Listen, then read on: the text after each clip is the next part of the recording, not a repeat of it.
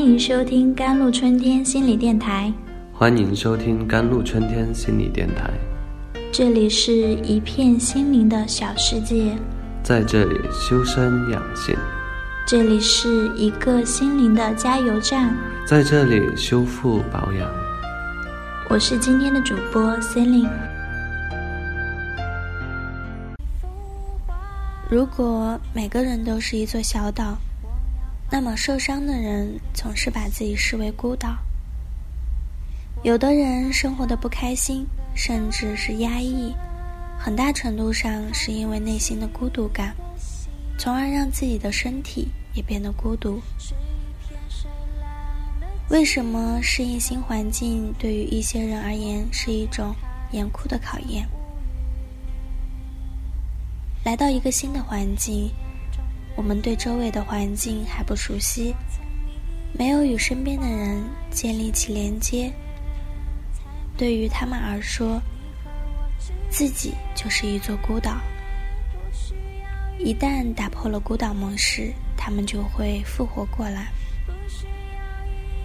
还有的抑郁朋友，对于他们而言，世界上可能只有自己这么一座孤零零的小岛，荒凉，并承载着痛苦。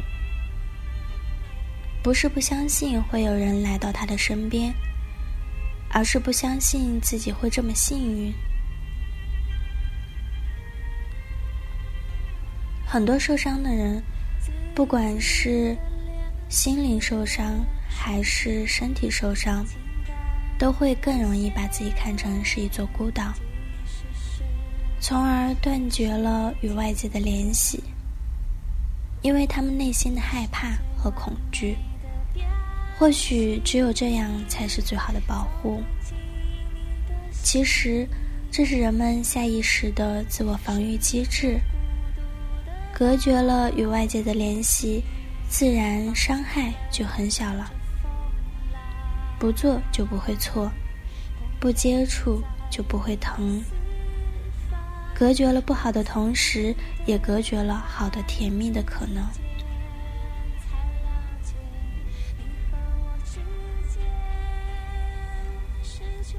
没有谁是一座孤岛。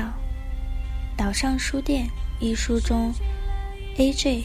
书店老板中年丧妻，书店难以继续维持下去，甚至是自己珍藏的价值几十万美金的书被盗。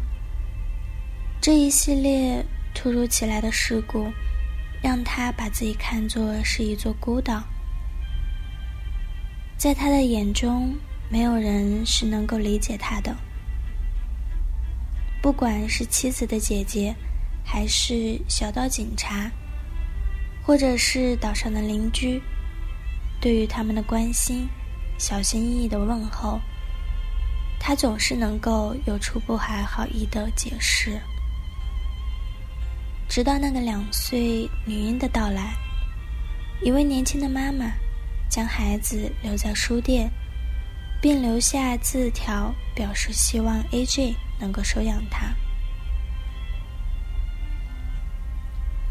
正是这个变化让他产生渴望，是与他人、与世界和生命产生直接连接的渴望。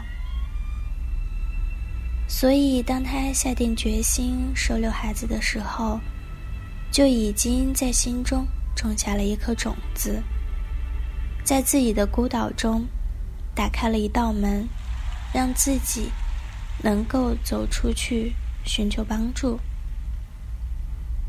因为他没有抚养孩子的经验，同时也让那些原本关心他的人有了关心的理由。这样的开始。让书店老板渐渐愿意去接受人情世故，并且和警察成为了好朋友，并且重新获得了爱情。因为爱，走出孤岛。如果深受创伤，还有什么能够让我们走出困境？那就是爱。爱会让我们一步一步走出心灵的孤岛。这也是为什么很多抑郁症患者，即使过得很不开心，甚至是很痛苦，都没有选择放弃自己的生命，因为我们仍然存着希望，是发自内心的对于生命和爱本身的渴望。若是能够体会到这一点，我们就会发自内心的为自己能够成为人，能够有自己的经历而感到欣慰。